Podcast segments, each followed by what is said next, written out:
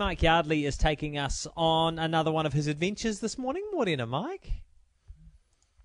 Your pick for Tuesday, will it be a landslide or a cliffhanger? Um, I, you know what? I think it's. I, I honestly don't know. I honestly don't know. You know, a third of me Mm. says I think um, the po- the polls are really strong for Biden and he should win. A third of me says um, it's Donald Trump. Expect the unexpected. If anyone's going to pull Yeah. us off, then then it could be Trump. And a third of me just says, you know what, we probably won't have a result on Tuesday or Wednesday. We should probably Yeah. just actually, you know, like settle in for the long haul here. But it, it'll be really interesting if I reckon say Florida, I reckon I reckon Trump will win Florida, but say say Biden w- wins Florida, that'll basically that's it. That'll be right? it. Yeah. Or, or Yep. if Biden if Biden won Pennsylvania convincingly, Yeah. that'll, that'll probably be it. And and Florida's certain. one of those states where they count the early votes before polling day, so they're already counting votes in Florida. So we should actually get results Yeah. there pretty pretty quickly. Oh, But yeah, fascinating time, eh? Hey, do you reckon um, if we were to play Who Wants to Be a Millionaire with our audience and said Yes. um, that we were going to take a trip to Whataroa or to Yeah. Okarito, that many of our listeners would know what we were talking about or where those places Uh, are? I think I mean, we have a very a very learned audience, Mike. As you well know, we have a very considered, learned, highly intellectual, informed audience. But though, I mean, Whataroa and Okarito are not Yeah. they're not easy to get to. This is South Westland. That's right. Yeah. I mean, obviously, everyone knows about Franz Josef Glacier, and the amazing thing is, like, Okarito is only 20 minutes drive from Franz. Yeah. So Yeah. if you are planning a West Coast road trip this summer, you've got to put these places on your itinerary because they will blow you away. Um, in Whataroa, which is on the state highway, that's the launch pad to go to the Kotuku uh, Sanctuary, the White Heron Sanctuary, which I went to for the first time in my life on Wednesday, Jack. I absolutely adored it. Um, it's in the Waitangiroto Nature Reserve. You can only access it on a guided tour.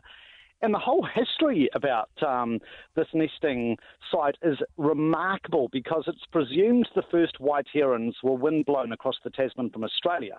But why Ah, we only yeah. have one nesting site in New Zealand and why it's at Whataroa uh, remains a complete mystery of nature.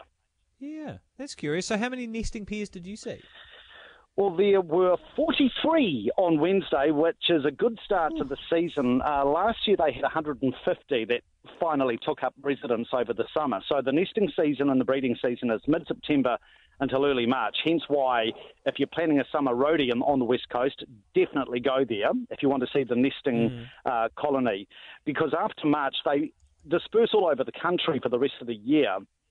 And um, when I was there, my God, it was such a hive of activity. I love how the dads, it's a bit like penguin males, the dads are so hands on. They flutter about, you know, fossicking for the sticks and the twigs yeah. to fortify the nest.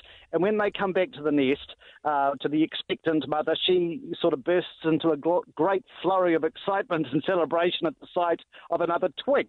Um, very theatrical, big poses, and Yeah. just so delicate. They're like snow white ballerinas in the tree. They're just, you know, Yeah. such performers.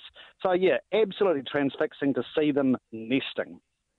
And what about it at, at Okarito? Was there was there much action on the lagoon there? Well, this is interesting because a lot of people probably think you can see kotuku at Okarito, and you can, but you won't see them in the same numbers. And the lagoon itself absolutely heaves with birdies, about 70 species. So, you know, Wow. you've got your spoonbills and oyster catchers and godwits and a few halfwits, um, but it's the largest unmodified coastal lagoon in New Zealand, so it is twitching heaven. But after they've nested, uh, over the summer at uh, you know close to Whataroa. Um, as I say, those birds sort of disperse around New Zealand, and some of them do go to Okarito Lagoon because it is such a great feeding site for them. So Right. through the winter, you will see a few kotuku there, um, but you won't see the same numbers at Okarito that you will at the nesting site just out of Whataroa. Yeah, And Okarito became a bit of a byword for Keri Hulme, right? Is it is it a Yeah. hotbed of creatives?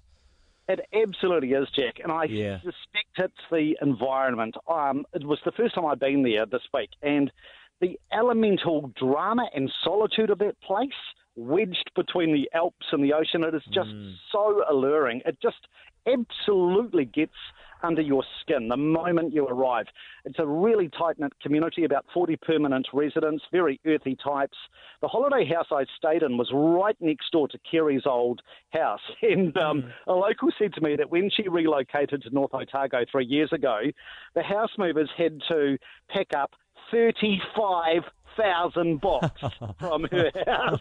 Um, but yeah, there's still a lot of arty types there, and one of the real rock stars is Andy Apse, Andris Right. Apse, um, one of the country's greatest landscape photographers. He actually spent 500 nights in a pup tent in Fiordland to put together his book of photography Oh on my Fiordland.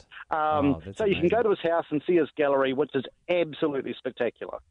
Anything else catch your eye in the neighbourhood?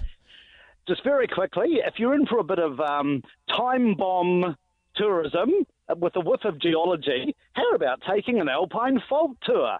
Now, these lead out from Whataroa to Gaunt Creek, which is not far away. Um, it's on private farmland, um, but it's absolutely fascinating. And the tour starts with um, this really cool 3D animation modelling of the Alpine Fault that's been put together by GNS. So it mm. really graphically illustrates the intersection of the plates. And then you go to Gaunt Creek, where you can see and touch the paper thin boundary of the Australian and Pacific tectonic plates. And you can shove your finger in the crack, Jack, and touch those two plates.